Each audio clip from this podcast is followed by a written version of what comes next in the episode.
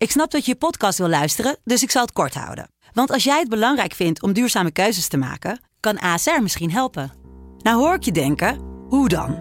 Nou, bijvoorbeeld bij het duurzaam herstellen van schade. Of de premies die we beleggen volgens ons duurzaam beleggingsbeleid. Dat bepaalt waar we wel en juist niet in investeren. Wil je meer weten over welke duurzame keuzes ASR maakt? Ga dan naar asr.nl slash duurzame keuzes. ASR doet het. Zo, dan kan je nu lekker naar je podcast luisteren. Studio Socrates wordt mede mogelijk gemaakt door Unibed. Vandaag gaan we het hebben over Didier Drogba.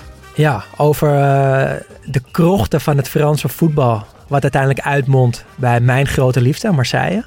Doelpunten in finales gaan we het over hebben. En hoe het kan dat Drogba een van die spelers was die in de grote momenten opstond. Belangrijk gegeven in de carrière. We gaan het hebben over dat iconische bepalende Chelsea-team van begin jaren 2000. Ja, ja, en jij gaat een foto laten zien van Drogba in een Afrikaans gewaad met een staf met een cacaoboon. Ja, en daar waar, komt het allemaal in samen. Ja, waarin jij kan zien dat hij ooit nog president van die Focus wordt. Há muito tempo você está no meu caminho. Como posso esquecer?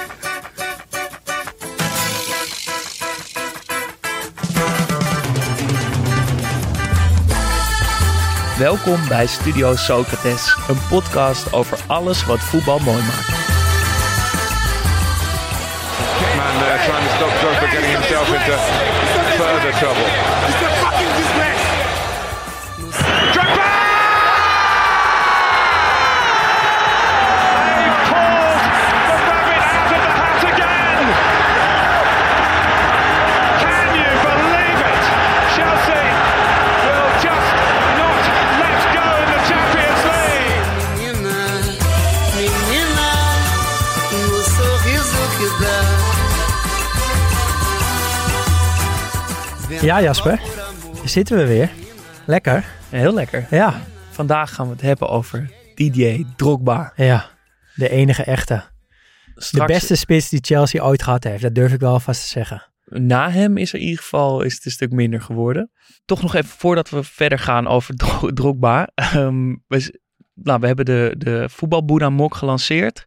Er zijn eh, eh, ontzettend veel al Ja. verkocht. Tegen de 100 eh, zijn er al verkocht. Maar er was even wat fout gegaan met eh, de betaling.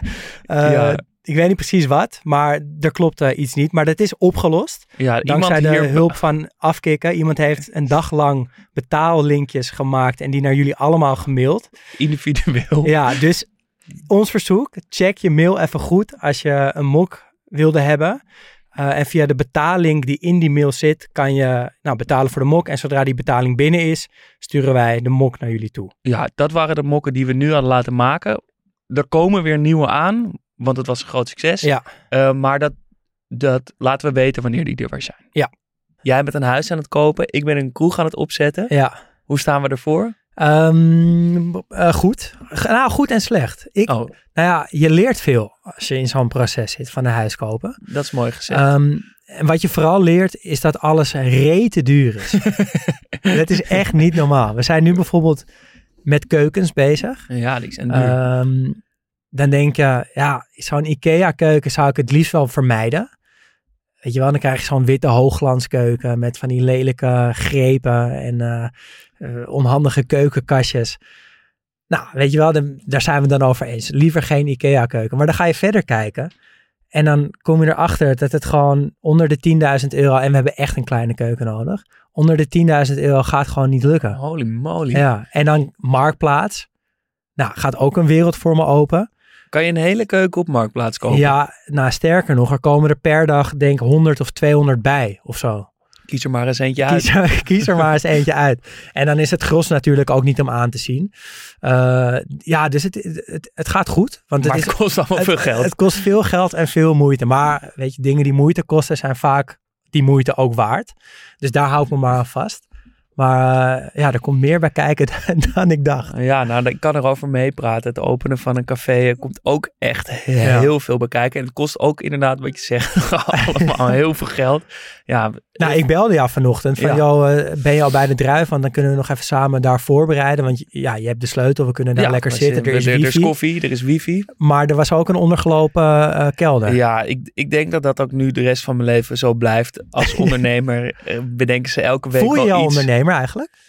Nou, ik heb eh, opeens personeel ook. Ja. Ik heb al mensen aangenomen. Die is al iemand fulltime eh, in dienst. Al bezig met het helpen opzetten. Heel blij mee. Ehm eh, Deborah doet het geweldig. Shout-out ook. Shout-out Ja. naar Deborah. Ehm, maar dus dan eh, voel ik me wel ondernemer. Dan denk ik opeens, shit, ja, ik moet haar dus ook opeens iets zeggen wat ze moet gaan doen. Terwijl ik zelf ook de hele dag een beetje een soort half ding. Oh ja, ik moet ook nog dat doen. Ik moet Ja. die nog bellen. Ik moet dat nog bestellen. Ik moet dit. Dus denk oh ja, dan moet ik Deborah ook nog vertellen wat ze moet gaan doen. Ehm, dus nou, op dat soort momenten voel ik me dan inderdaad wel ondernemer. Maar inderdaad, ik denk dat de rest van mijn leven eruit ziet dat er elke keer weer een nieuw probleem is bedacht. En Ja. dan weer ja, de kelder weer ondergelopen. En dan gaat dat weer stuk. En is dit weer op. En is dat weer niet te leveren. En, en dat valt me ook op. En dat zal jij misschien ook wel hebben. Is dat niemand heeft het antwoord. Nee. Iedereen zegt.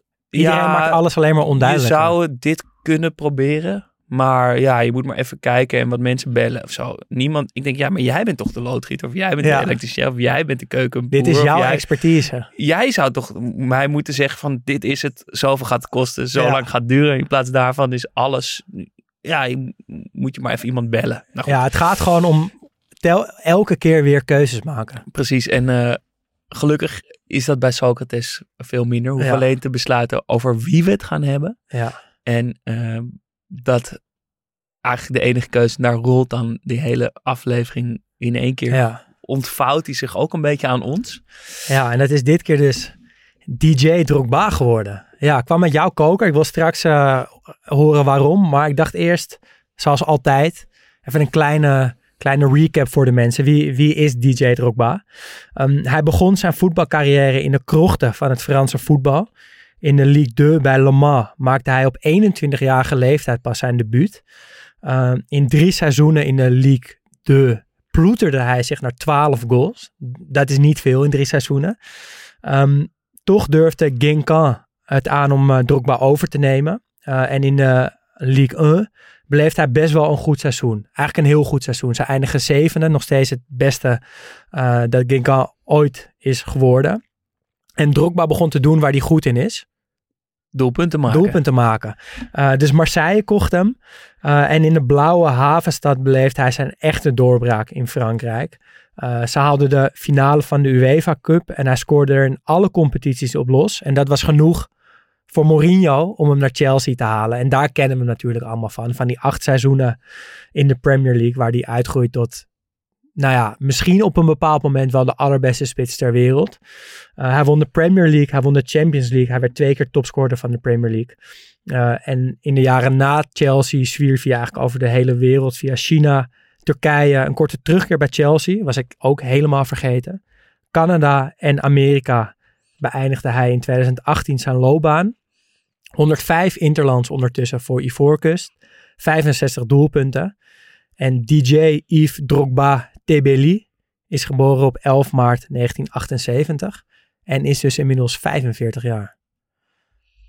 Toch? Dan weet je eventjes Ja, dat is goed. Dat even, de, ja, die, Ja. die terugkeer bij Chelsea, dat is toch wel goed om weer eventjes... Oh ja, inderdaad. Hij Ja. ging opeens naar China, heel random. En kwam gewoon weer terug en werd landskampioen.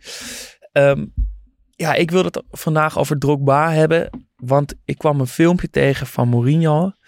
eh, waarin die in een interview zegt dat hij dus aangesteld werd bij Chelsea. Abramovic had eh, voor het eerst dus bij Chelsea een enorme zak geld eh, op tafel gelegd. En zei tegen Mourinho, je mag elke spits uitzoeken die je wil. Als Ja. een kind in een snoepwinkel. het zou je toch overkomen? Weet dat je wel, gewoon elke, maar ja. uit. Jezus. En Mourinho... is dat een moeilijkere of makkelijkere keuze dan eh, de drijf en de je je mag opeens elke spits kiezen. veel moeilijker. Veel moeilijker. Maar die gekke Mourinho, die eh, zegt in dat interview dus dat, die, dat, dat Abramovic voor hem zit. Zegt, zoek maar uit. En, hij, en Mourinho zegt, ik wil die rare spits die bij Marseille pas één seizoen speelt. En Abramovic kijkt hem vol ongeloof aan. Die zegt, ja, maar ik bedoel, je mag, weet je wel, je mag echt elke spits kiezen die je wil, hè. Geld is, maakt echt niet uit. Kies maar uit. En Mourinho zegt alleen maar, ik wil Drogba, ik wil Drogba, ik wil Drogba. Maar waarom dan? Wat is dat dan? Zegt, maakt me niet uit. Doe het nou maar gewoon. Koop hem. En nou, de geschiedenis leert dat, Ja. dat Mourinho gelijk had. En dat vond ik een heerlijk fragment. Ehm, ik wist ergens in mijn achterhoofd wel dat dat zo was gegaan. Maar ehm, ik, ik was er wel door gefascineerd en ik ging er een beetje over nadenken. En ik dacht, ja, maar hoe, waarom wilde Mourinho hem eigenlijk? Ja. Want natuurlijk, het is een soort krachtmens, eh, winnaarsmentaliteit. eh, Maar ook zeurderig of zo kon zo'n wedstrijd uit het echt een- vuur slepen. Ja, maar kon ook als kijker kon je echt het bloed onder je nagels vandaan halen. Precies, maar toch. Wat me dan het meest eigenlijk fascineert, of de vraag die ik eigenlijk heb, en de aanleiding Ja. is voor dit, deze aflevering, is waarom Drogba overal waar hij heeft gespeeld, en ook misschien wel bij ons, overal waar hij niet heeft gespeeld, als zo'n legende wordt beschouwd.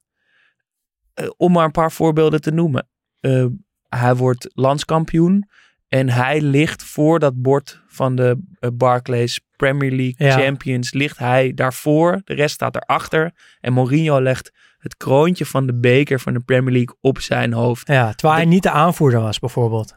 Nee, precies. Nee. Maar, maar hij stond eh, in de top 100 meest invloedrijke personen op Time eh, Magazine. Ook meteen op de cover.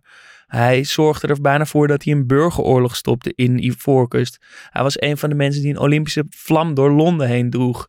Hij, eh Ivoorkust wil dat hij president wordt. Hij werd in zijn laatste wedstrijd van Chelsea letterlijk op handen het veld afgedragen door Ja. zijn teamgenoten. Er hangt nog steeds volgens mij een, een spandoek op Stamford Bridge met Drogba Legend. Al dat soort dingen. Het lijkt wel... Tuurlijk, hij zorgde ervoor dat ze, dat ze wonnen. Maar hij lijkt als persoon een soort status te hebben als legende. Ja, Die ik ook voel dat hij dat is. Ja. Maar ik weet niet zo goed waarom. nee. Nou, het doet me een beetje denken aan wat je vorige week over Rijkaard zei. Toen we het even kort over uitstraling hadden. Dat je- soms zie je beelden van een speler en dan lijkt iemand gewoon twee keer zo groot. En dat heeft Drogba zijn hele carrière gehad. Overal waar Ja. hij komt. En dus ook in, dit, in dat Chelsea-team vol met iconen. Lampard, Terry, Czech, Carvalho, Essien. Nou, et cetera. Ga zo maar door. Lijkt hij een soort status apart te hebben. Ja.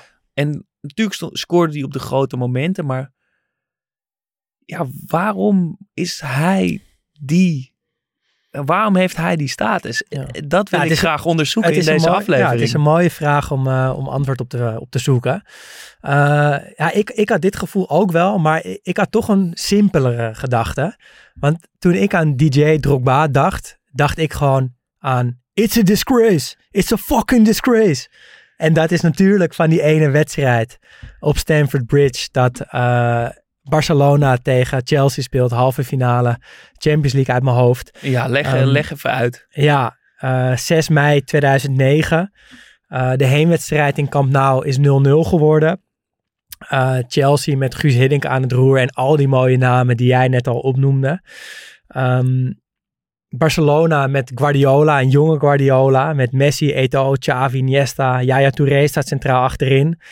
Ehm, in de negende minuut volliet Eschen met links Oh ja. die bal onderkant laat, die torpedeert het net in. Het staat 1-0 voor Chelsea. Eh, en Barça moet in de achtervolging, eh, maar krijgt rood. Eh, Abidal legt Anelka neer. Eh 11 van Chelsea, dus tegen 10 van Barça. Drogba ja, is een plaag voor de defensie van, van Barcelona. En Chelsea is op zoek naar die 2-0 om die wedstrijd gewoon dood te maken, om die wedstrijd te beslissen. Eh, ja, en dan gaat die scheidsrechter op een gegeven moment een rol spelen. Die eh, ziet een hensbal van Piqué niet na een actie van Anelka. Ehm, geeft geen penalty. Laatste minuut wordt het ook nog eens 1-1. Met dat schot van Iniesta. Kan ook denk ik iedereen zich nog wel herinneren. Barcelona in die fluorescerend gele shirts. Iniesta die het shirt uitdoet. En naar de cornervlag rent. Eh, ja, en Bar- eh, Barça is door op dat moment. Chelsea moet alles op alles gaan zetten. Heeft nog wat minuten om een goal te maken. Uh, en vervolgens schiet Ballack uit een corner weer de bal tegen de hand van iemand van Barcelona, van Keita. Weer geen penalty. Dan krijg je dat beeld van Ballack. Ja, die staat ook ja, nog wel. Die 20, 30 meter zal achter die Oeuvrebeu, die, die scheidsrechter. Mooi uitgesproken. Heen, hij, hij rent gewoon 20, 30 meter achter hem aan. Er past nog geen vloedje tussen die twee. Hij schreeuwt in zijn oor, hij blijft maar tetteren, maar het spel gaat gewoon door. Ja, en dan is het einde wedstrijd. Uh, Barcelona gaat heel onverdiend door. Met heel veel geluk. En dan krijgen die absolute scenes, zoals de Engelsen dat zo mooi kunnen zeggen. Dat Drogba, uh, eigenlijk heeft hij hier ook weer een status apart. Dat Drogba eerst gewoon vanaf de middenlijn tot aan de spelerstunnel gewoon die scheids de huid vol scheldt, maar met handgebaren wijzen met die vinger. Maar het is wel een zeldzaam moment van, van dat hij zijn controle verliest van Drogba. Ik heb niet vaak, bedoel, hij deed natuurlijk wel alles om te winnen, maar buiten het veld lijkt hij toch ontzettend cool te zijn. Ja, maar, dit is een van die momenten dat hij echt helemaal uit zijn plaat gaat. Ja, ik denk dat dat komt door die gigantische winnaarsmentaliteit die hij heeft. Uh, maar ook het soort onrecht of zo. Ja, ja, ja dat, hij, ja, dat is ook volgens mij iets wat in zijn leven een grote rol speelt. Is dat hij strijdt tegen onrecht, als het maar even kan. En onrecht is Chelsea zeker aangedaan. En op een gegeven moment wordt hij weggehaald door de security bij de, bij de scheidsrechter. Ja, en dan draait hij zich om en zoekt hij een camera op. En dan roept hij gewoon een paar keer: It's a disgrace. It's a fucking disgrace. En dat is, dat is wat ik me meteen herinner van Drogba. En ja, ik keek die wedstrijd thuis of, of, bij mijn buurjongens. En ik was echt, echt pro-Barça toen. En, en zij waren pro-Chelsea, of tenminste één van de twee. En ik weet nog dat hij gewoon boos, echt boos, de beste vrienden, boos naar boven rende. En ik gewoon door dat huis schreeuwde, Barça, Mescuin Club, Barça. en dat hij gewoon, hij, wilde, hij, hij zei niks meer, geen gedag meer. Hij bleef maar boven zitten. te veel pijn. Ja, we hadden echt eventjes ruzie. En nu ik die wedstrijd zo heb teruggekeken, wil ik ook nog wel even mijn excuses daarvoor uh, voor, voor maken. Want het was echt onrecht. Het was echt gestolen. Maar dit is mijn eerste... Dit, waar ik het eerst aan dacht bij druk bij It's a fucking disgrace. Ja, en dat is misschien nu, maar daar hoeven we het niet te lang over te hebben. Toch met de kennis van nu, misschien toch ook wel wrang. En ook wel echt zo. Met die omkopingspraktijken bedoel je? Dat er toch wel bewezen is dat Barça ja, mensen op de loonlijst had staan het, in, van het scheidsrechterschilde. Ja, ik, ik wil zo graag zo naïef zijn dat ik er niet in geloof. Maar, maar Barça is gewoon echt een, echt een smerige club. En er is inderdaad volgens mij nu bewezen dat ze smeergeld betaald hebben jarenlang aan, aan een of andere voorzitter van een scheidsrechterscommissie. Maar dus het gebeurt gewoon echt. En ja, ik sluit dus ook niet uit dat het deze wedstrijd gebeurde, want het was echt smerig. Maar goed, uh, het is beter om hierin uh, kinderlijk naïef te blijven en te denken dat het, het allemaal eerlijk is, en dan blijft het wel leuker. Ja, ik zat ook te denken, wat is mijn eerste herinnering? Maar ik heb geen eerste herinnering aan Drogba. En dat komt denk ik omdat hij er opeens was. Ja. Hij heeft natuurlijk een van de raarste aanlopen naar, een, naar topniveau gehad die er zijn. Hij was er opeens en hij was af. Het is niet dat hij langzaam een kans kreeg en een beetje mocht aanhaken en mocht leren, minuutjes mocht maken opeens was daar Drogba. En opeens was hij de beste spits ter wereld, leek wel. Ja. ja, het is raar. Want normaal bij een eerste herinnering bij een speler denk je aan, aan een debuut. Of aan een eerste doelpunt. Of aan een eerste moment op, een, op, een, op Champions League niveau of zo. En dan vaak is een speler dan, nou zeg tussen de 17 en, en, en 21 of zo. Maar bij Drogba is je eerste herinnering gewoon, ja, toch Chelsea. Heel misschien Marseille. Maar dan heeft hij er al een heel voetballeven eigenlijk op zitten. Want hij komt dus uit de krochten van het Franse voetbal. Uh, begonnen bij Le Mans, het tweede niveau. Uh, ja, waar hij dus op zijn 21ste pas zijn eerste contract tekent. En in zijn eerste drie jaar als profvoetballer 12 keer scoort. Uh, ja, dus dat is niet goed. Het is niet dat hij op dat niveau in één keer laat zien dat het een hele goede spits is. Hij heeft daar echt ja, moeite. Is natuurlijk ook een ontzettend moeilijk niveau om je het zelf te laten ja. zien. Nou, ik, ik heb bij de. Ik, ik zie natuurlijk niet wekelijks wedstrijden uit, uit de. nee, maar volgens mij is dat ongeveer de moeilijkste competitie ter wereld. Want Frankrijk heeft gigantisch veel talent natuurlijk. En ook heel veel talent wat het op een of andere manier net niet haalt. Maar dat wel fysiek eigenlijk topniveau is, technisch topniveau is. En volgens mij verzamelt zich dat gewoon allemaal in het tweede niveau van Frankrijk. Uh, maar Drogba, ja, die struggelt daar ook. En die gaat in 2001, dus na drie seizoenen uh, Ligue 2, gaat hij naar uh, de Ligue 1, naar Guingamp. En 80k, 80.000 euro wordt er voor hem betaald. En ook daar is het eigenlijk gewoon, ja, een beetje aanmodderen. Hij scoort drie keer in, in elf wedstrijden uh, na de winterstop, want hij gaat in de winterstop. Uh, en het jaar daarna is hij pas eigenlijk echt zijn naam een beetje aan het vestigen. Scoort hij 20 keer in 38 wedstrijden. Uh, ze worden zevende, nog steeds de hoogste klassering ooit. Um, en Drogba komt op de, op de radar van Marseille. Dus hij heeft zich in drie jaar soort van bewezen op het tweede niveau. Dan in twee jaar laat hij zien dat er toch wel wat zit wat, wat interessant kan zijn.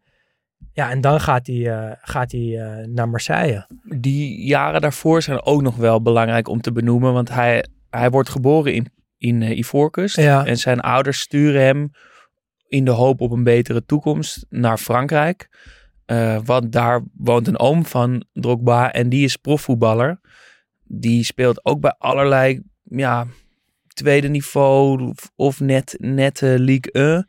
En moet dus, gaat dus op zijn vijfde in een vreemd koud land bij een oom wonen die hij niet echt kent. Moet het hele land door, want die speelt elk jaar ergens anders. Scharrelt een beetje dat profvoetballer bestaan ja. bij elkaar.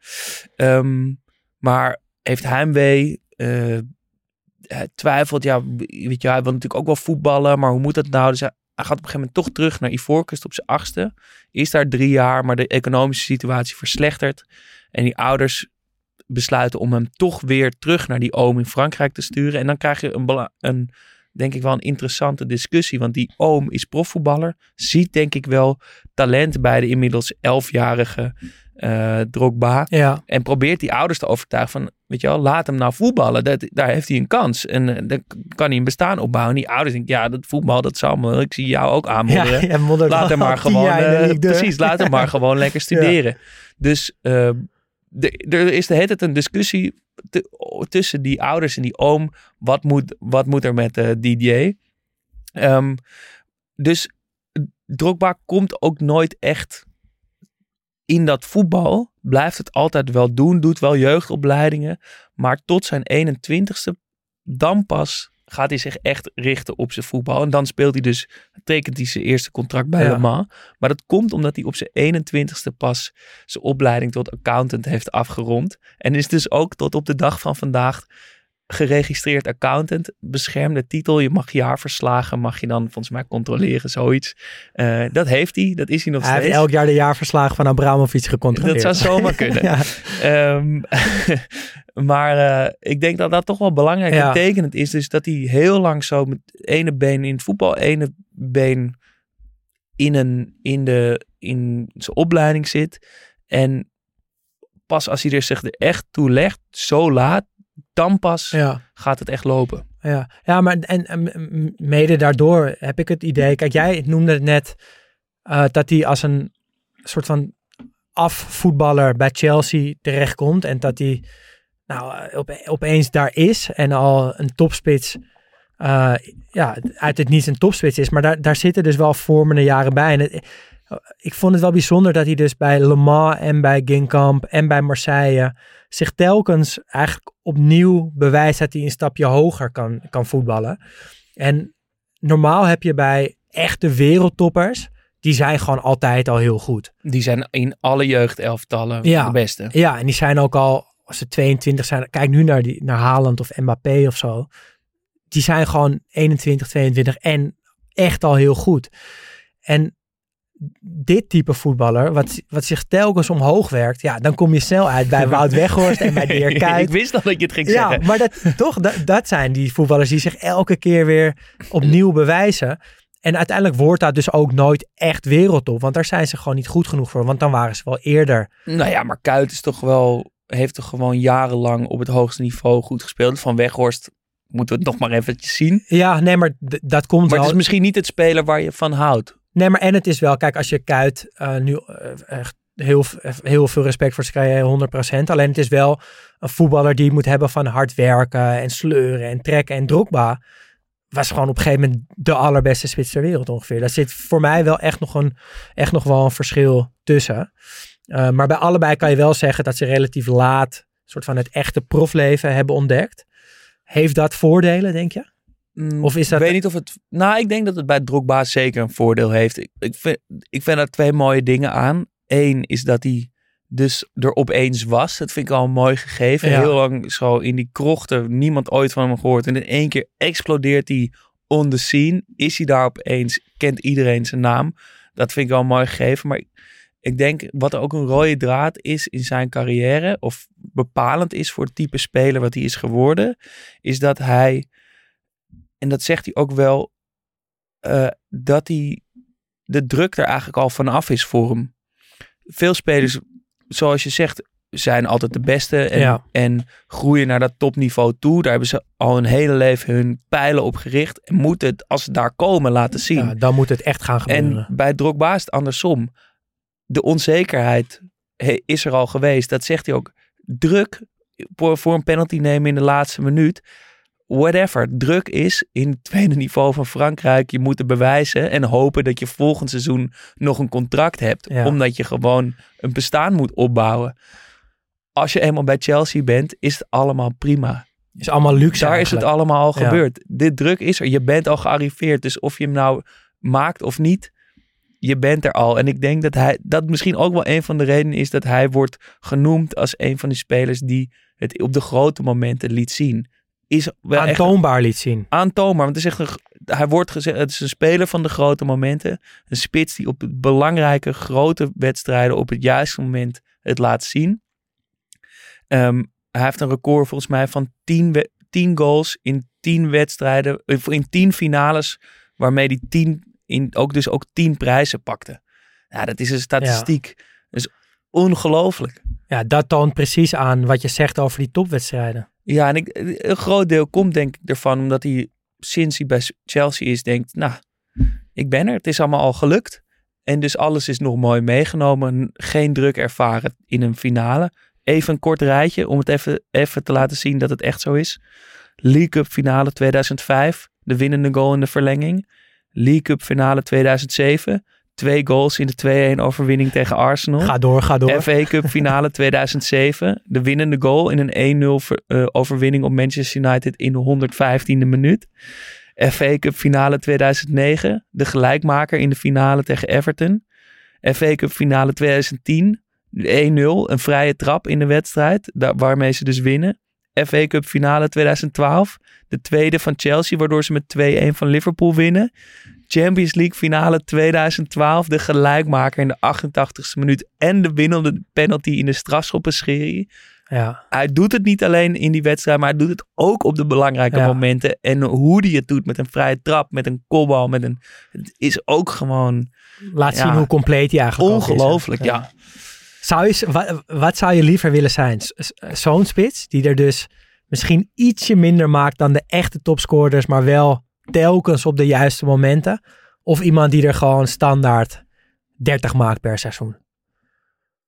ja, dit is een gewetensvraag. Want dat, degene die er 30 maken in een seizoen, dat zijn natuurlijk ook de stylisten. Dat zijn de mooie goals, de lopjes, de omhalen, de... de Zullen er ook tussen zitten, maar niet Precies, zeker niet maar dat, alleen. Maar dat heeft Drogba niet. Het zijn Nee. allemaal op wilskrachten, op kracht. Nou, het is ook niet lomp, maar gewoon scoren. ja, Ehm, maar toch denk ik dat ik voor die 10 goals in finales zou gaan. ja.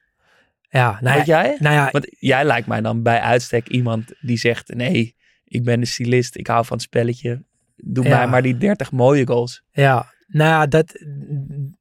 Ja, ik neig daar wel naartoe, maar eigenlijk denk ik toch ook niet. Want ik zit nu te denken aan iemand als Kevin de Bruyne, hè, bijvoorbeeld, die ik echt heel hoog heb zitten. Ja. Maar daar wordt best wel vaak over gezegd en geschreven. En ik denk dat ik het daar eigenlijk wel mee eens ben. Dat hij op de echt grote momenten. Ja, of het nou pech is, of dat hij de druk niet helemaal aan kan. Of dat hij ja, toch op een of andere manier dan niet goed presteert. Maar dat hij op de echt, echt grote momenten vaak niet staat. Dat hij niet thuis geeft. Eh, Harry Kane heeft natuurlijk ook heel erg hetzelfde. Van ja, leuk dat je altijd 30 goals maakt bij Tottenham. Maar het is wel Tottenham en je wint nooit een prijs. En je gaat nooit naar een club waar, het er, waar je echt moet scoren. En dat blijft, blijft altijd plakken aan, zelfs dus aan de Bruine, wat, wat ongeveer de beste speler in mijn ogen ter wereld is, blijft het aan hem plakken dat hij er niet staat op het moment dat het echt moet. En En Drogba is de legende Ja, en waar we het over hebben. Waar, wat de vraag die ik in het begin stelde. Is hij zo? Is dat zo omdat hij op, op die bepalende momenten opstond? Als het echt omging? Nou, ik, ik, ik vind het. eh, kijk, we hebben natuurlijk eh, al heel veel afleveringen met, met Socrates gemaakt. Maar ze hebben het over honderd verschillende kwaliteiten van spelers gehad. Maar ik vind dit wel ja, een van de, de mooiste, meest veelzeggende kwaliteiten. Dat je, weet je, dat je het in je hebt om op de momenten dat het moet, er ook echt te staan. En niet één keer, maar, maar dus gewoon tien keer Ja, in finales. Ja, dan wordt alles beslist. En dat is volgens mij ook wat je als trainer in je elftal wil hebben. Want het straalt natuurlijk ook heel erg af naar de rest van je elftal. Als jij weet dat je een spits hebt staan die juist op dat soort momenten er staat, op wie je kan bouwen. Dat, volgens mij maakt dat zoveel uit. is, eh is Drogba dan het tegenovergestelde van Berbatov? Of voor wie we het in de eerste aflevering van dit seizoen hebben gehad? Een speler die misschien wat luier is. eh, inderdaad wel veel scoort, maar het hem Ja. vooral in gaat over die, hoe er wordt gescoord, lijkt wel. Ja. Nou ja, qua, qua stijl zeker wel. Maar aan de andere kant, ik vind, vind ze ook op een... Wat ik gewoon mooi vind aan spelers is als ze, als ze eh, eh, uitdragen wie ze gewoon ten diepste zijn. En dat deed Berbatov natuurlijk op zijn eigen manier deed dat ook. En Drogba deed het ook. Eh, ja, en het zou ook raar zijn als Drogba zich als een stylist zou gaan gedragen. Want ja, je moet het ook doen met, met wat je krijgt van moeder natuur, toch? En hij heeft gewoon het perfecte lijf om zo te spelen zoals hij zijn hele carrière heeft gespeeld. Het zou ook zonde zijn en raar zijn als hij dat niet zou inzetten. Dat is mooi gezegd. We, we slaan een beetje een gat, want we, we zijn nu van Guingamp naar, naar Chelsea. Maar Ja. daar, daar zit nog een jaar Marseille tussen. Ja, En ik weet dat jij groot fan bent van de club Marseille. ja. ja, vooral eigenlijk nog wel meer van de stad Marseille. Ehm, maar ja, zeker. Ja, en dat komt omdat ik daar ooit in mijn eentje eh, naartoe ben geweest, een lang weekend. En ik had daar hetzelfde gevoel als in Rio de Janeiro, dat ik ja, daar gewoon aankwam en eh, in de taxi zat naar mijn Airbnb of in de trein naar, naar het station en dan lopen naar mijn Airbnb, zo was het in Marseille dan. En dat ik gewoon voelde, ja, dit is mijn stad. gewoon, het overviel me gewoon. Dit, Net als toen je naar Richarlison keek, dacht Ja. je, dit is mijn mannetje. ja, dacht Had ik, je dat bij Marseille ja, in dit de is stad? gewoon mijn stad. Dit is mijn stad. En toen kwam ik aan bij mijn Airbnb. En eh, toen stond er in grote eh, graffiti letters stond er DS op, op die deur. Nou, mijn initialen, Daan Sitorius. Eh, en toen dacht ik, ja, dit klopt gewoon. Dit, hier moet ik nu zijn. Dit is mijn stad. De voetbalboeddha heeft Ja, besloten. Dit neemt niemand me meer af. Ehm, dus ook al weet ik niet zo heel veel van, of wist ik niet zo heel veel van de tijd van Drogba bij Marseille. Ik wist gewoon, dat, moet, dat, dat, dat klopt, dat huwelijk. Dus het is hoe dan ook mijn favoriete eh, periode van, eh, van Drogba. Ja, en verliefd worden op een stad. Ja, ik had dat gewoon bij Marseille. Heb jij dat wel eens gehad, dat je verliefd wordt op iets wat niet een mens is? Oeh, goede vraag. Ehm, Ik kan wel voor- nou, ik, kan, Nou, eh, nou ik, ik refereer het dan nu wel meteen aan voetbal. Maar ik Ja. heb ja, wel een soort... Er zijn natuurlijk wel schoenen of reclames of die, die Nike-bal met die soort vierkante... Ja. Daar heb ik wel een soort van verliefd gevoel bij misschien wel. Eh, shirts, spelers of, of die Champions League bal die gewoon met die zwarte ja, eh, ja, gewoon de sterren. ja. Ja, zoiets, daar kan ik toch, nou ja, verliefd, ja, misschien nog wel een Toch? klein beetje een verliefd gevoel bij hebben, Ja. ja. Ja, nee, ik, ja, ik heb dat gewoon bij Marseille. En, en En ik begrijp het ook helemaal, Ja. want als je nu foto's ziet van Drogba Ja. in die tijd, met dat of witte shirt met lichtblauwe elementen, of andersom lichtblauw shirt met witte elementen, het staat hem ook goed, hè. ja. ja, ik vind sowieso dat Marseille door de jaren heen, eh, eigenlijk tot ze een aantal jaar terug naar, naar Puma zijn geswitcht. Altijd jammer. Ja, altijd jammer, maar ze hebben echt een aantal jaar de allermooiste kleding gehad die er is. En dat komt ook omdat het is best wel natuurlijk een, een beetje een stad met een randje. En dan hebben ze dat babyblauw als shirt, wat heel contrasterend, maar juist ook heel vet werkt. Eh, en ze hebben naast mooie shirts ook altijd hele mooie trainingspakken gehad. Gewoon lichtblauw, vaak met wit en donkerblauw, of lichtblauw met wit en zwart. Drie kleuren, daar hou jij dan weer Ja, heel erg van. moet er altijd eentje bij. En dan in de jaren dat Drogba er zat, eh was 2003, 2004. Gewoon die jaren, zo begin 2000 tot 2006, 2007, zijn voor mij ook wel eh, de jaren dat het qua stijl in de voetbalwereld het beste werkte. Weet je, toen had je de mooiste ballen, toen had je de mooiste kicks, toen had je de mooiste shirts. Beste reclames. Beste reclames. Uh, weet je, Nike was toen echt on top of their game, maar Adidas ook. Um, ja, en Drogba bij Marseille dan ook. En dan het mooiste is dat die foto met die, dat hij die bucket hat op heeft. Ja, die is goed. En dan heeft hij dus ook die trainingskleding aan. En dan er is een foto van hem dat hij over een vliegveld ja. loopt met een Gucci tasje om zijn om zijn nek en een Gucci rolkoffertje. Ook weer met die bucket hat. Heel nonchalant, losse veters volgens mij in, in uh, Nike uh, ja. uh, schoenen. En met die bucket hat dan slentert hij een beetje over zo'n, door zo'n gate heen. Ja, en die trainingspakken zijn een beetje van het, van het ja, het, het zit een beetje lossig en het, het synthetische materiaal. zoals het nu, ja, nu heb je vaak, is het zoals dat strak en dat hele, ja, hoe noem je dat? Dat het zo, ja. Ja, wat dikker ja, of zo. Gewoon niet zoals het hoort te zijn. Dit was echt, echt de gouden periode. En ja, die wedstrijdshirts van Marseille hadden toen een sponsor heel groot 9. Ja. 9 Telecom.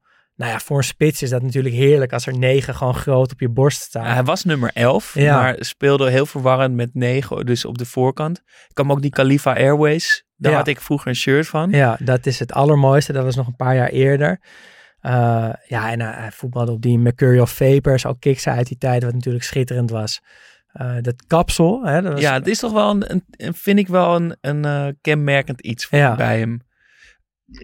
Ik heb toch het idee dat hij er altijd een beetje, dat het misschien wel zijn enige Achilleshiel was. Ik, het gevoel, ik heb het gevoel, als ik het nu ook terugkijk, is hij niet helemaal happy mee. Ik In die tijd bij hij Le, Mans heeft hij gewoon een, heeft hij een, eh, heeft hij kort ja, eh gemillimeterd haar. Maar op een gegeven moment wordt dat denk ik wat dunner. ja, En is hij bezig om, om daar een soort van nog iets van te maken. En heeft hij er zo heel veel vet in en te gestyled. En dan in dat strakke staartje of een, eh, of een bandje. Voelt niet helemaal. Het voelt niet maar helemaal. het past toch wel heel goed bij hem? Ja, maar het is omdat we hem nu zo daarmee kennen. Want nu is hij dan kaal. Ja, Het ziet er gek uit. ja het ziet er zeker gek uit. Maar ik heb het gevoel dat hij daar dus dat hij al langzaam kalend wordt. Ah, en en ja. zich daarmee probeert. Op een gegeven moment was het ook alleen bovenop.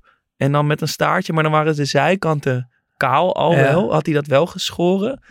Het gevoel is voor zo'n zelfverzekerd, charismatisch iemand als Drogba misschien enige is waar hij een klein beetje onzeker over was. Ja, nee, ik, ja, het zou, het zou, ik, ik kan je visie volgen, maar ik vond, ik vond het juist wel vet, die, eh, die hele vettige haren zo naar achter gekamd. Maar ehm, om nog even de tijd van bij eh, Marseille Ja. af te maken, om, om de chronologie een beetje vol, eh, even compleet te Ja. hebben. Wat een team was het ook. Ja, ja Bartes Ja, eh, op goal. Daniel van Buiten stond achterin. Eh, Flamini brak, eh, brak daar een beetje door, maar het mooiste is natuurlijk dat daar Mido, oud Ajaxiet, dat die daar ook speelde. Die hadden samen een heel goed jaar. Marseille kwam ook tot de finale van de UEFA Cup. Schakelde onder andere Newcastle, Inter Milan uit. Samen betrokken bij 41 goals. Ik denk ook wel dat die Europese campagne Drogba de transfer naar Chelsea heeft bezorgd. Eh, en wat, weet je, als je Mido en, Sla- en eh, Drogba dan samen ziet, dan hoop je ergens dat ze ruzie hebben gehad. Toch? dat weet je bij Mido eigenlijk bijna wel Ja, zeker dat dat gaat gebeuren. Je kent het Mido en Slatan verhaal Het met die schaar. schaarincident. Ja. Nou, en wat denk je? Mido en Drogba hebben het ook flink met elkaar aan de stok gehad. Het was na een uitwedstrijd in San Siro, vlogen ze terug. Eh, en Mido scheen ja, een beetje rare grappen te maken over de stewardess. En Drogba greep in. Eh, en die hebben toen een handgemeen gehad in het vliegtuig. En de toenmalige trainer, eh José Anigo, die sprak over eh, een vlucht met hevige turbulentie. Oeh, Ja. mooi verwoord, Ja. poëtisch. Nou, ik weet wel op wie ik mijn geld zet. Drogba, Als- toch? Ja, natuurlijk. Ja. Daar heeft die kleine Egyptenaar toch niks over, te, over Nee. te- in te brengen. Heel veel Gaan- goals bij Marseille. ja, daar, Ja. daar laat hij het zien. Daar, nou, daar komen we straks over te spreken. Eh, overtuigt hij Mourinho van zijn kwaliteiten. Ehm, heb jij die goals gezien? Ja, ja ik, er was een mooi compilatiefilmpje met, met al zijn goals achter elkaar. Ehm, ja, als je het goed vindt, wil ik heel veel uitweiden over compilatiefilmpjes aan zich. Oh, dit voelt ook al als een, als een vrijdag eh, onderwerp. ja, Dus we moeten niet al ons kruid Nee. verschieten. Nee, maar ja, ik heb zoveel compilatiefilmpjes gekeken in mijn leven. En het is bijna altijd dat het, weet je, zo of heel bijna klassiek opera-achtig muziek. Dat kan op zich wel werken. Heel bombastisch. Maar ja, maar vaak is het heel erg EDM-achtig. Een beetje techno, een beetje house-achtig. Ja, eh, maar dan gewoon met slechte smaak. Ja, Maar nu was het Drogba, werd begeleid door Jimi Hendrix. Door All Along the Watchtower. En het kreeg opeens een heel ander gevoel, al die goals. Het, het was bijna, ja, het, het was gewoon echt een, een film, een videoclip, een, een, een kunstwerk bijna. En volgens mij valt daar echt een wereld te winnen. Als je gewoon goede muziek, eh, af en toe een goede titel in beeld onder die compilatiefilmpjes zet. leuk. Ja, ik ben het ook helemaal met je eens. Want, want eh, als het van die hele slechte muziek is, dan doe ik de muziek wel eens uit. Ja. Maar dat geeft toch niet helemaal hetzelfde gevoel. Nee, want je wil ook af en toe juichen van het stadion horen. Ja, en dus, ja, ik zag al dat jij het over compilatiefilmpjes wilde hebben. En toen dacht ik, oh, ik, er kwam meteen heel veel op.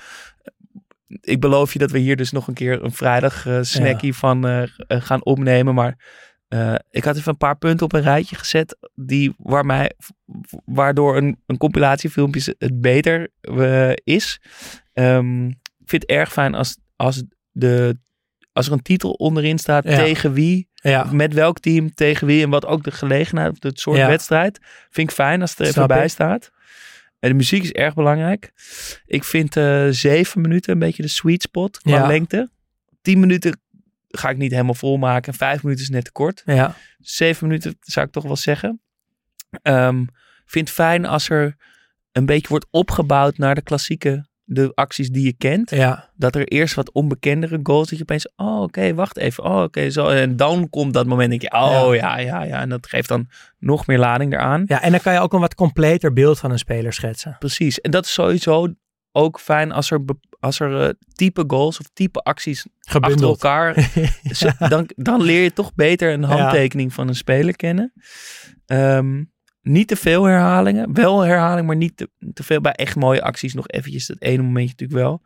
En wat je al zei, commentaar over de muziek heen af en toe zorgt Ja. er echt voor kippenvel. Ja.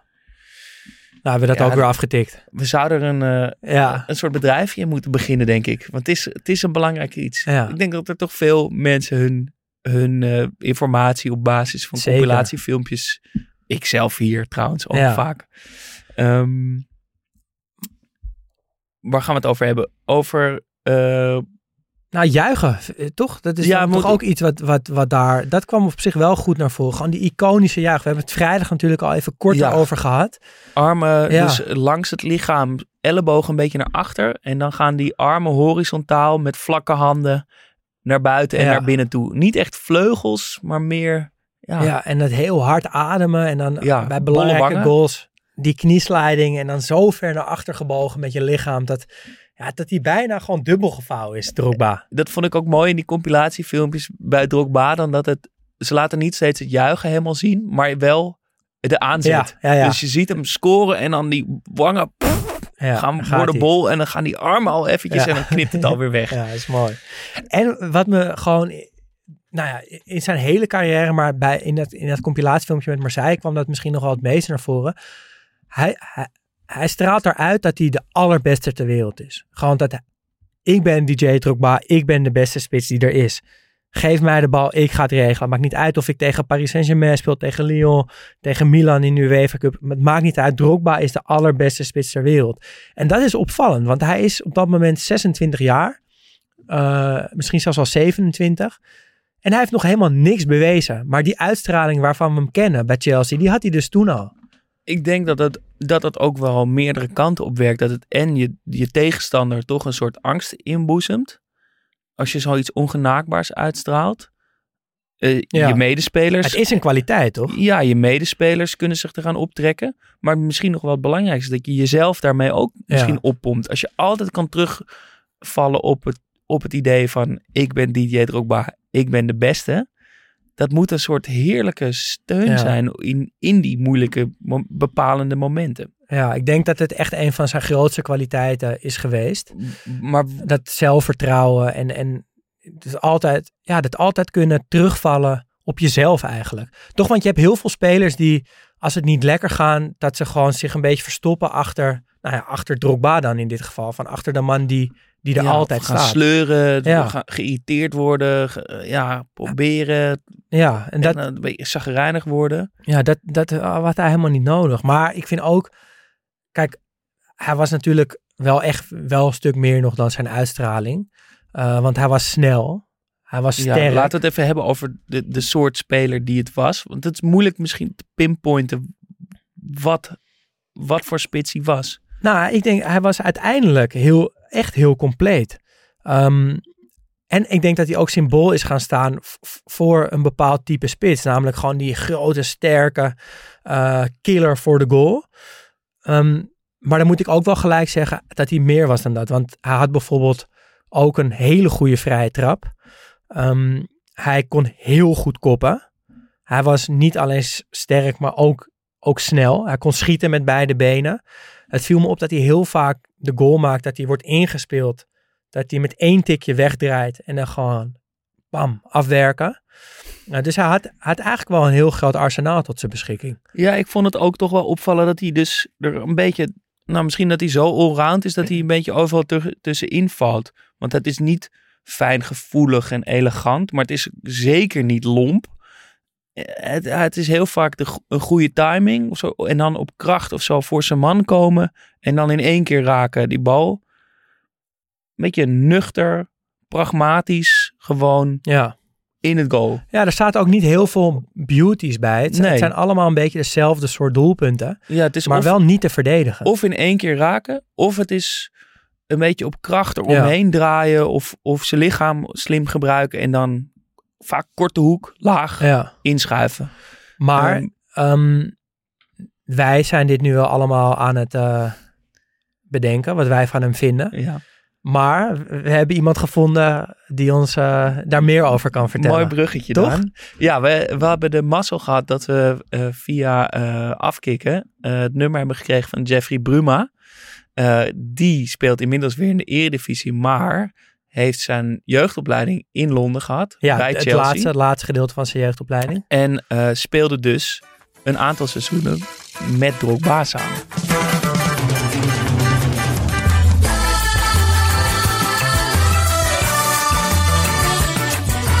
Hoe was dat om uh, als jonge speler in dat, in dat elftal, dat iconische elftal van Chelsea terecht te komen?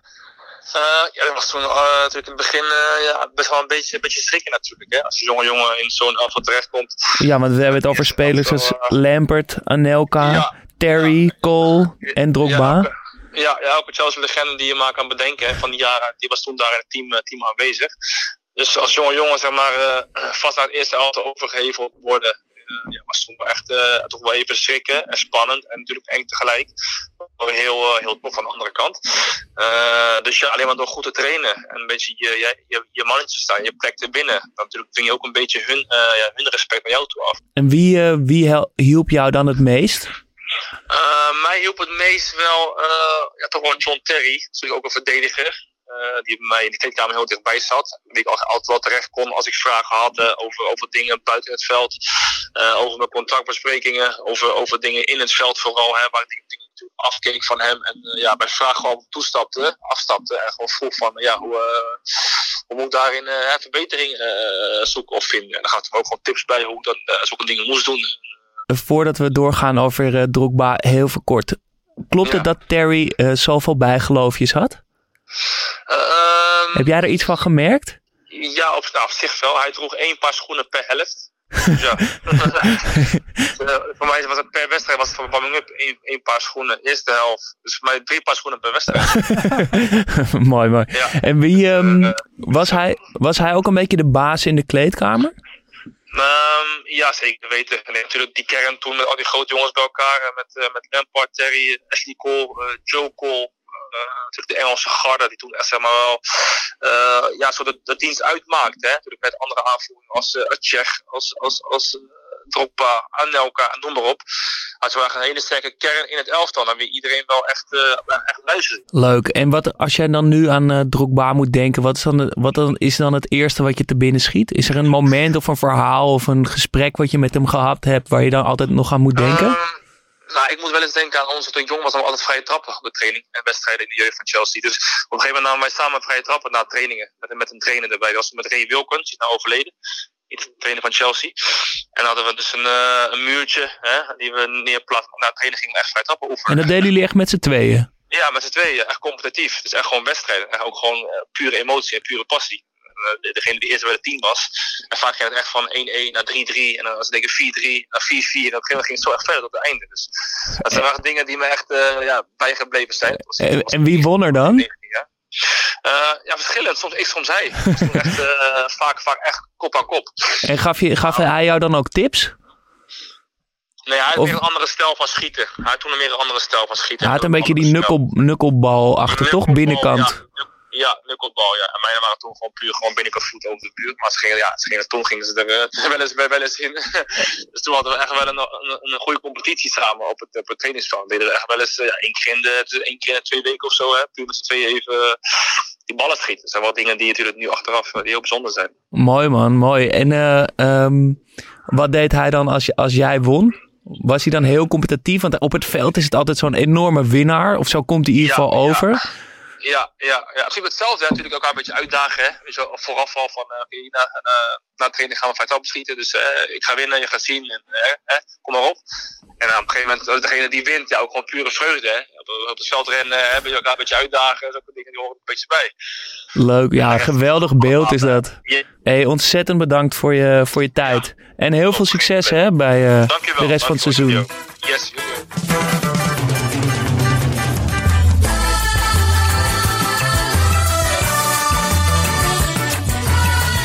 Wat een heerlijk beeld. Jeffrey Bruma's 21-jarig pikkie op het veld vrij trappen nemen samen met Drogba. Ja. ja, en dus wat we wel al zeiden, van dat kon hij dus ook hè, vrij ja. trappen nemen. Echt heel allround. Fysiek, afmaken, van afstand schieten, voor de goal, in de 16, in de 5 meter. Alles kon hij eigenlijk. Wat kon hij niet? Oeh, ja, dat is een goede Ik vraag. heb wel, toch wel... Nou ja. Nou ja, we hebben Berbatov gehad. En die kon geniaal zijn. Die kon iets doen. Dat je nog nooit had gezien. Ja, en wat je niet, wat niet logisch was. Wat je niet kon bedenken. Maar voor hem in zijn hoofd Ja. op dat moment wel logisch. Ja, maar dat heb ik bij, heb ik bij Drogba niet gezien. Dat, dat die opeens wat deed, wat ik dacht, wow, dit, dit heb ik niet aanzien komen. Dit, een stiftje zou je niet, niet of nauwelijks zien bij Drogba. Uh, Nee, een is- steekpaas bijvoorbeeld ook niet of nauwelijks. Hij gaf best wel veel assist, hè, maar dat waren geen steekpaasjes. Gewoon een soort van pure voetbalgenialiteit. Nee, Dat denk ik niet. nee maar het- is, het is allemaal om te winnen. Ja. Pragmatisch. Ja. Gewoon, de bal moet in het net. Ja. Klaar. Is er iemand die, eh, die nu voetbalt, waarvan je zegt, dat is iemand die op Drogba lijkt? Ik weet dat Bobby hem als Ja. grote voorbeeld noemt, maar die mag natuurlijk niet in zijn schoenen staan. Nee, de- absoluut nog niet. Eh, heeft misschien een beetje wel dat die bal moet gewoon... Ik wil gewoon scoren. Het gaat Ja. gewoon om, om nummers. Gewoon om, om aantallen. Ja, Eh, maar ik moet er even over nadenken. Iemand die ook diezelfde kracht en charisma uitstraalt. Ja, ik, kwa- ik kwam, en dat vind ik zeker niet één op één vergelijkbaar, maar een beetje Osimhen. En dan zit dat meer in, in het feit dat ik zie Osimhen bij intikkers gewoon die Sintelbaan overgaan bij Napoli. En gewoon met de fans juichen alsof het de allermooiste goal ooit was. gewoon dat moeten scoren, dat moeten winnen, dat alles ervoor over hebben om die goal te maken. Maar, En dat atletische. ja, maar het is toch wel een stuk druistiger, Ja, vind ik. klopt. Ik Nee, het is ook bij zeker niet was het één wel op één. beheerst. Toch Ja. wel. Ja, nee, dat is, eh, dat is zeker waar. Maar dat vond ik nog een klein beetje in de buurt komen. Ik ga erover nadenken. Misschien kom ik er later Ja. op de- in deze aflevering op terug. Maar laten we het hebben over het hoogtepunt van Drogba. En wat mij betreft, en ik denk wat hem betreft ook, is dat de Champions League van 2012, die ze uiteindelijk winnen. Hij heeft het zelfs hoogtepunt genoemd ook. Ja, Ja. eh, de achtste finale, weet ik, groepsfase speelt hij volgens mij niet. Is hij geblesseerd. Deels geblesseerd inderdaad. Ehm, maar dan in de achtste finale gaat hij weer spelen. Komen ze tegen Napoli te staan. En verliezen ze de eerste wedstrijd met 3-1. Tegen een heerlijk elftal. Ja, het is- Gökhan Inler, Lavezzi, Cavani. Lavezzi scoort twee keer. Cavani scoort Ja. een keer. Eh, maar thuis wordt het 4-1. 3-1 in reguliere speeltijd. En in de verlenging een assist. Dat wel, hij scoort in de, in de Ja, gewone, wet- gewone tijd. En in de, in de verlenging geeft hij een assist. Drogba. Wordt het 4-1. Draaien ze die achterstand om. Kwartfinale Benfica. Gewoon zakelijk, beetje saai, Ja, maar zakelijk 2-1, aan de kant 1-0. geschoven. En dan halve finale, daar gaat het natuurlijk om Barcelona. In, eh, of thuis eerst, natuurlijk Didier Drogba scoort op slag van rust een intikker 1-0. Eh, maar dan de return in Barcelona. Weer die, die strijd, die competitie tussen die twee teams. Die, Ja. die, die periode volgens mij wel een van de hevigste op Zeker. dat moment in Europa. Eh, Barcelona komt razendsnel op 2-0 voorsprong. Eh, een aanknopingstreffer van Ramirez in de, en dan eh, ja, is op basis van uitdoelpunten het Chelsea door.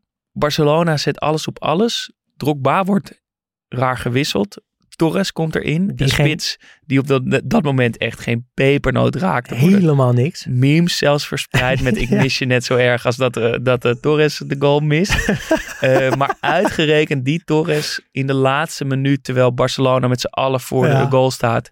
Vanaf de middenlijn volgens Ja, mij een diepe, op één op diepe Valdes. bal. En die gaat, Gaat hij ook heel houterig eromheen. Ja, je ziet dat hij uit vorm is, Ja. maar hij maakt het wel. En dan de finale tegen Bayern München. In München. Een kopbal van Müller, 1-0. 83ste minuut hè, hebben we het dan al over. En dan ja, is er eigenlijk geen tijd meer. Maar wie staat er op? In de 88ste minuut bij de eerste corner van de wedstrijd. Hard.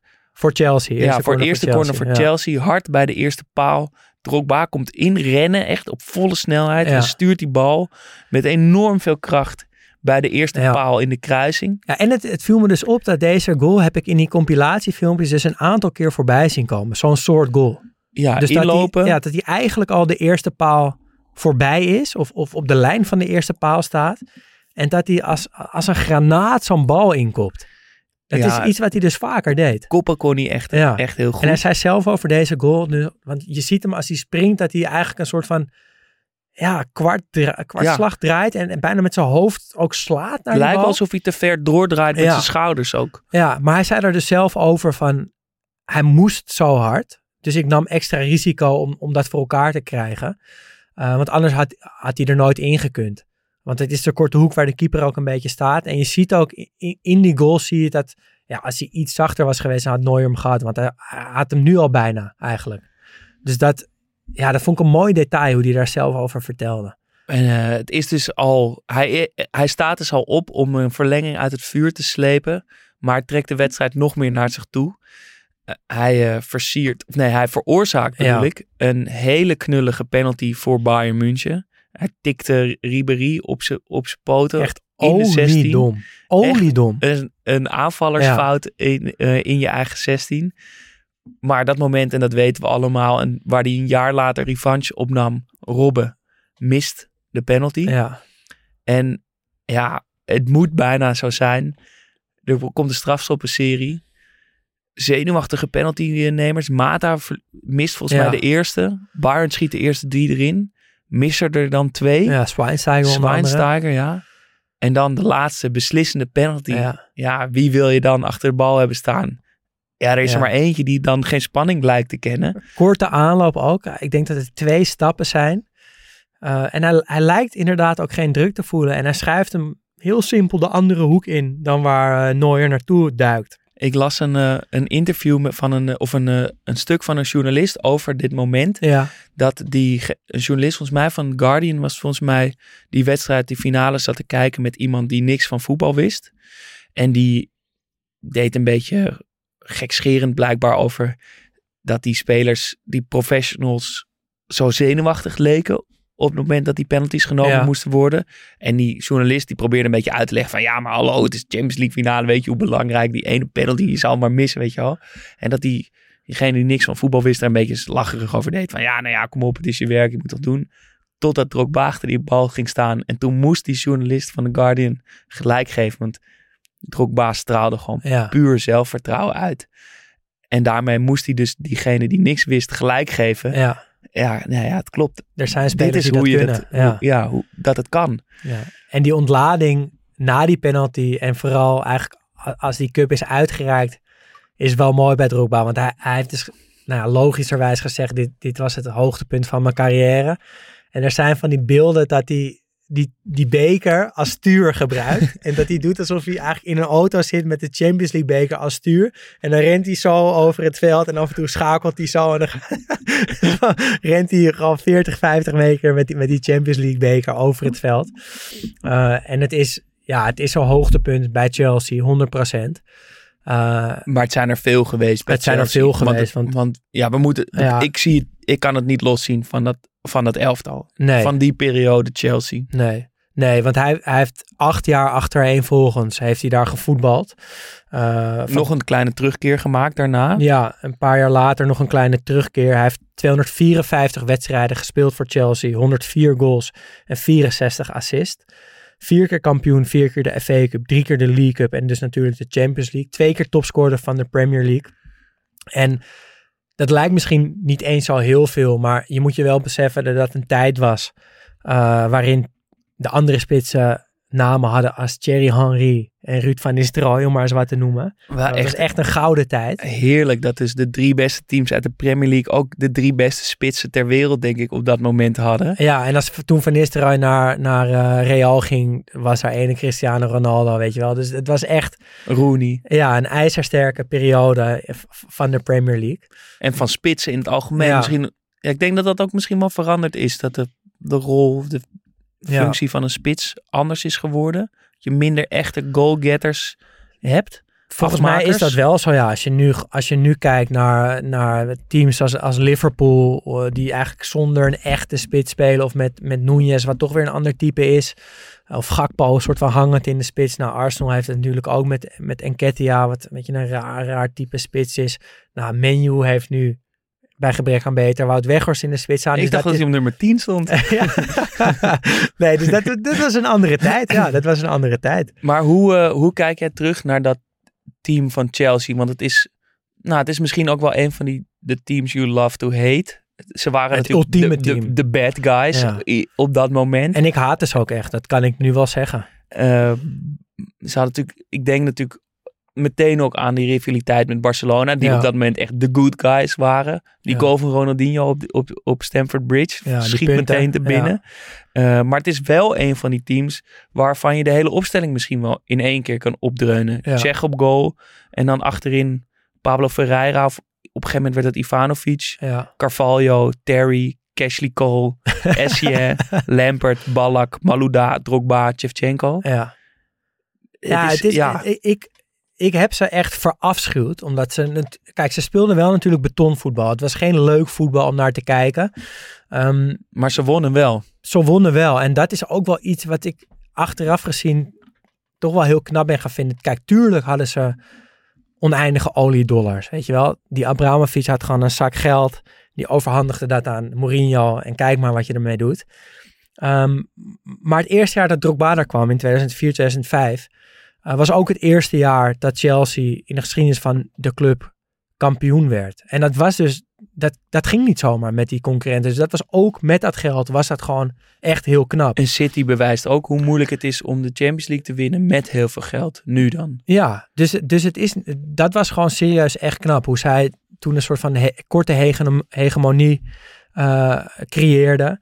Um, met Drogba als, als een soort van ook startpunt van die periode. Want dat vond ik ook nog wel mooi om te zien. Van hij, kwam, hij kwam daar. En het was niet dat hij meteen 20, 25 goals maakte. In zijn eerste jaar waren het er 10. In zijn tweede jaar waren het er 12. Gaf hij wel 11 assists ook. Wat, wat op dat moment het meeste was van de Premier League. Dus hij was assist leader. Uh, en pas het jaar daarna werd hij voor het eerst topscorer van de Premier League. En in 2009, 2010 had hij pas zijn allerbeste jaar. Toen hij er 29 maakte. En toen ze ook weer kampioen werden. Um, en het is ook wel grappig om te beseffen dat Drogba 2014 kwam hij nog even terug. Ja, hij heeft nog een jaar nadat hij in, ja. in China en in Turkije voetbalde, is ja. hij nog een jaar teruggekomen. Maar werd hij ook weer kampioen. Inmiddels dus ook alweer acht jaar geleden. En in die periode heeft Chelsea geen één spits gehad die, die echt rendeerden. Ik, nou, kom maar door ja, met het zal lijstje. het lijstje even opnoemen? Pato, mislukt. Falcao, mislukt. Salah, mislukt. Lukaku, voor heel veel geld, heeft af en toe wel wat goals gemaakt, maar eigenlijk ook mislukt. Morata, nou, die is over zijn leven mislukt. Higuain, mislukt. Timo Werner, mislukt. Loic Remy, mislukt. Batshuayi, mislukt. Eto'o, ook mislukt. Dembaba, mislukt. Eén Giroud- belangrijke goal gemaakt. Ja, Giroud mislukt. Hey, niks slechts over Giroud. hè? Havertz is nu toch ook een beetje aan het mislukken. En Diego Costa is dan van dit rijtje degene die nog wel nou, best wel goed gepresteerd heeft hier en daar. Maar bij lange na niet wat Drogba deed. Dus die schoenen van Drogba, die, die blijken ook nog eens heel, heel, heel, heel, heel moeilijk om te vullen. Ehm, voor mij is dit elftal, en zeker die, in die rivaliteit denk ik, met Barcelona, ook niet los te zien van Mourinho. Nee, passen En- ook heel goed bij elkaar. Past natuurlijk dat betonvoetbal, resultaatvoetbal, dat hoort er natuurlijk ook bij. En dat gaat ook hand in hand samen, dat Mourinho, die Mourinho met Drogba. En eh, het was natuurlijk Mourinho die hem dan ook naar Londen haalde en hem die kans gaf. Maar hoe dat ontstaan is, is een geweldig liefdesverhaal. En dat liefdesverhaal begon op 22 oktober 2003 in Stadio Velodrome in Marseille. Porto, met Mourinho aan het hoofd, ehm, moest tegen Marseille spelen. Ja. En het was liefde op het eerste gezicht, zoals Mourinho zegt. Ehm, hij zegt, I hardly sat down when that giant with 11 on his shirt scored.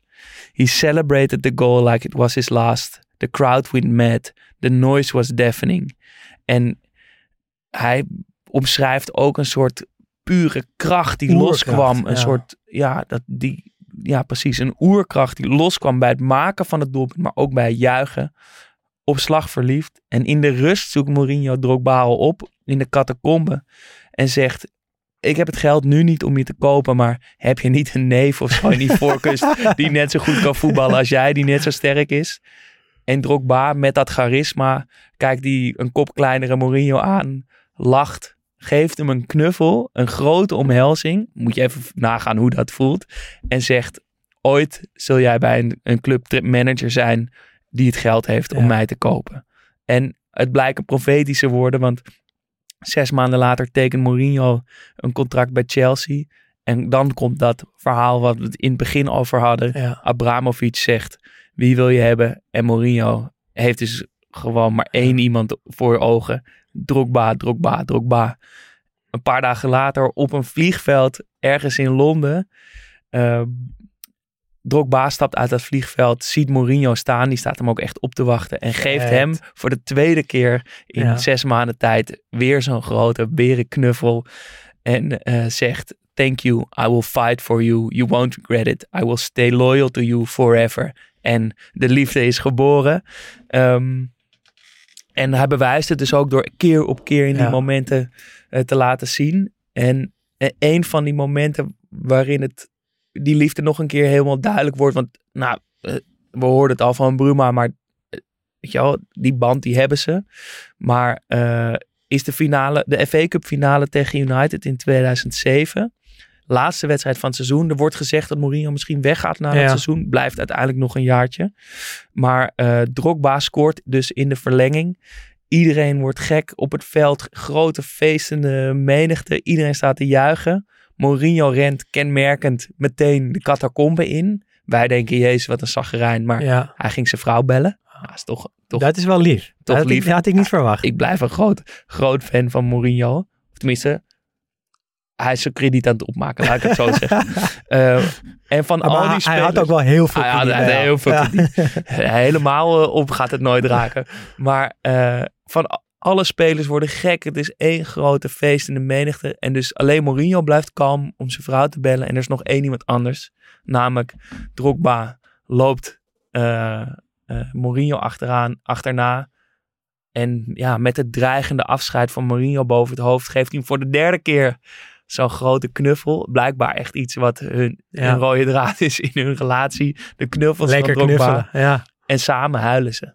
vet. Nou, en ja, je, in elk interview wat Mourinho geeft over Drogba, hij, hij zegt hier bijvoorbeeld ook, Didier is a special person. And I repeat, person. I could say player, of course, but above all, his impact on the world at the moment is as a person, as an African, as an emperor of the Ivory Coast, as a father, as a son, and as a friend. It's a privilege to have, to have him in my life. Ja. En ik vond dat ook wel het goed opsommen. Want het is natuurlijk de speler die in die momenten scoort en het laat zien. En, en zijn trouw bewijst aan Mourinho. Maar het is ook, en dat is misschien dus ook het antwoord op de vraag aan begin van de aflevering. Het is de persoon Drogba die Ja. hem ook zo groot maakt. Als die emperor of the Ivory Coast. Kan je niet loszien van elkaar. Dat gaat hand in hand. Ja. En dat maakt hem denk ik ook de legende die hij is. Ja, ja En- mooi. Heel mooi. Ja, toch? Ja, Dat is een zeker. goed verhaal. En eh, daarmee komen ook met die woorden de Emperor of the Ivory Coast nog één onderdeel wat we nog eh, onbelicht hebben gelaten deze aflevering. En dat is zijn rol op het Ivoriaanse voetbal. Want ook daar straalt dat charisma en die persoonlijkheid zoveel af. En de, ook daar is hij in de kleedkamer en, en op het veld de grote koning. Want, want ze hadden ook Colo Touré en ook Yaya Touré en Gervinho en, en eh Kalou allebei en Gervinho. Eboué. Maar hij, wa, hij was, dat zie je ook. Ja, er zijn van die filmpjes dat, dat ze zo met, met een aantal spelers bij elkaar zitten. En dan zit, met z'n vijf is het geloof ik. En Drogba in het midden. Als een soort van vader met zijn zoons, zo Ja. lijkt het een beetje. En ze, toch, iedereen is een beetje aan het keten. Ja. Maar als, als Drogba praat, dan zijn ze stil. Ja, sowieso een heerlijk interview om te kijken. Die, eh, die twee broertjes, eh, Touré, eh Gervinho, Kalou volgens mij en eh Drogba worden geïnterviewd. Ze krijgen vragen wie is het of wie Ja. is het meest met zijn uiterlijk bezig. En dan op het eind van het interview wordt er gevraagd eh, wie, wie heeft het slechtste kapsel. En dan is het even stil en dan kijkt iedereen alleen even uit zijn ooghoeken naar Gervinho, die inderdaad dat hele rare kapsel. normaal een grote band in, maar op- in dat interview niet. En dat, ja, het begint Ja. ongeveer midden op zijn hoofd. Een paar sliertige Ja. dreads vallen naar beneden. Valt er even een momentje. Drogba met name kijkt opzij naar Gervinho, die Het is heel vrij stil. zelfbewust voor zich uit blijft kijken. Blijft e- één seconde stil en daarna gaat iedereen helemaal Ja. stuk. Heerlijk, heerlijk eh, eh, fragment. Ehm, maar we moeten het even hebben over een bepalend moment. Namelijk dat hij bijna een burgeroorlog heeft gestopt. Ja. Is wel belicht geweest, maar om nog even aan te geven hoe ver dat charisma en persoonlijkheid van hem reikt. Ehm, eh, er is een WK-kwalificatiewedstrijd in 2006 tegen Soudaan. En er woedt dan al een aantal jaar een burgeroorlog in Ivoorkust. Ivoorkust wint die belangrijke wedstrijd en ehm, kwalificeert. Ivoorkust kwalificeert zich voor het WK en er is een gezamenlijk moment van juichen in heel het land. In de kleedkamer, waar natuurlijk ook verdeeldheid is tussen mensen die de rebellen en de eh, toenmalige president aanhingen. Maar op dat moment zijn ze samen. Drogba voelt dat perfect aan. En in die feestvreugde in de kleedkamer pakt hij de microfoon, richt zich tot een camera die daar is en eh, ja, spreekt echt als een president Ivoorkust toe, zegt Ivorianen uit het zuiden, uit het noorden, uit het westen en uit het oosten. Vandaag hebben we laten zien dat we samen kunnen leven en een gezamenlijk doel hebben. Daarna gaat het hele elftal op de knieën en Drogba vervolgt. We smeken jullie op onze knieën. Hoe kan het dat een Afrikaans land met zoveel rijkdom tegen elkaar vecht? Leg de wapens neer en hou verkiezingen. En daarna, omdat het natuurlijk ook gewoon feestvreugde is, gaan ze allemaal zingen en dansen. En zingen ze, we willen plezier hebben, dus stop met schieten. En het lukt. Er wordt een staak met vuren getekend. Ehm Drogba eh, dwingt een andere oefenwedstrijd dwingt af dat een oefenwedstrijd in het noorden wordt gespeeld van Ivoorkust, waar op dat moment de rebellen de, de, de macht hebben. Iets wat tot ja, vlak daarvoor ja, niet, niet voor te vermogen, eh, hoe noem je dat? Niet Vermogelijk, gehouden, ja. gehouden wordt. Ehm, en het is dus echt even, er lijkt echt even vrede te komen. Drogba is echt even de president van het land. Later laait het geweld helaas weer op. Maar toch, het is wel weer een testament voor de persoonlijkheid en het charisma van Drogba. Maar het is toch ook wat heel veel mensen voorspellen. Dat hij eh, ooit nog president van Ivoorkust eh, wordt. Ik, ik kwam dat op heel veel plekken tegen in mijn research. Volgens mij wordt het vooral van hem gevraagd. Van, Ja. jij bent dat. Ja. Jij moet dat worden ook. Maar hij is, nu, hij is nu langzaam maar zeker een beetje die kant op aan het bewegen. Want ik las dat hij zich verkiesbaar heeft gesteld onlangs voor de Ivoriaanse Voetbalbond. Nou, dat is zo'n klein beetje een stap het politieke landschap in. Eh, hij had zich veel te laat beschikbaar gesteld, dus hij is het uiteindelijk niet geworden. Ehm, m- m- maar met zijn charisma en dus met, met zijn bredere kijk dan, dan alleen dat, dat voetbalspelletjes, zou het me niet verbazen als hij, als hij het misschien ooit echt nog wel wordt. en Toch, waarschijnlijk ook goed gaat doen. Ja. George Weah is, is kampioen geworden Ja. van Liberia. Doet volgens Ja, mij ook. president van Liberia, Best, ja. best aardig. Er zijn dus voorbeelden, maar ik zie, ik zie bij, bij Drogba toch meer de geboren leider. Van een, en ook diplomatiek. En is ook accountant. Dus Ja. financieel gezien moet hij het ook allemaal wel op orde houden. Ik zie het echt helemaal eh, gebeuren. Ja. Eh, dus daar is hij nu dan eh, druk mee. Voor de rest wel ook leuk om te vermelden dat zijn zoon op dit moment bij Guingamp getekend heeft. En dus Dan- in de voetsporen Dan staat. is die cirkel ook weer rond. Ik weet niet hoe oud hij is uit mijn hoofd, maar dat waarschijnlijk dus nou, ook als al... Drogba nu 45 is. Ja, zal die ook wel in de twintig al zijn. Dus misschien, misschien wordt het wel... Nou, onthoud de naam zou ik zeggen. Drogba. We gaan het volgen. Wat een eh, aflevering, Ja. Daan. Het zat veel in, vond ik. Ja. Nee, het, was, eh, het is altijd leuk als het meer is dan alleen het voetbalveld. Eh, maar dat er ook op het voetbalveld wel genoeg over te vertellen is. Want Ja. uiteindelijk maken we dit wel omdat we heel erg van voetbal houden natuurlijk. Het gaat uiteindelijk om die wedstrijden. Maar we hebben dat iconische team van Chelsea gehad. We hebben Ja. die, ja, jouw liefde en de, de stijl van, van Marseille. We hebben de, de vormende jaren gehad. Um, Ivoorkust. Ivoorkust, de persoonlijkheid Ja. van Drogba, die toch wel als een rode draad elke keer boven komt drijven. Of zorgt dat hij boven komt Ja. drijven. Wat een man. Een mooi, eh, een mooi documentje voor eh, DJ Drogba. Het beeld wat mij nu ook het meest blij- bijbleef is... Nou, wij, wij maken deze podcast nu in een, in een nieuwe studio. En we hebben een, een scherm hier staan. Dus als je op Instagram sommige fragmentjes van ons ziet... dan zie je op de achtergrond ook... Ja, jij kon er niet telkens naar kijken, want het zit achter Ja. mij. Vandaag zit achter Ja. jou, maar daar staat, is nu ook, as we speak, een foto te zien van Drogba Ja. in traditionele eh Ivoriaanse klederdracht. Maar volgens mij ook als een soort koning. Hij heeft een staf vast.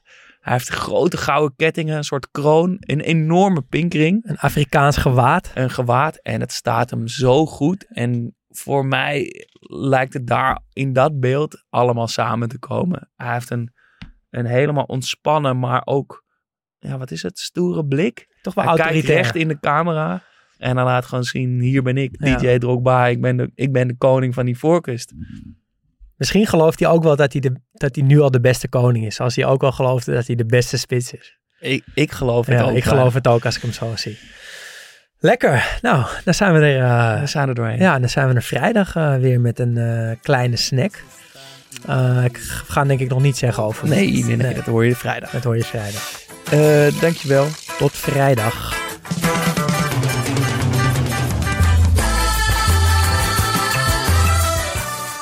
Studio Socrates wordt mede mogelijk gemaakt door FC Afkikken.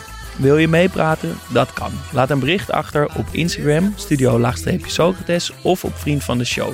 Vriendvandeshow.nl slash Studio Socrates. En mailen kan trouwens ook. Ons e-mailadres is studiosocratespodcast.gmail.com Você, menina,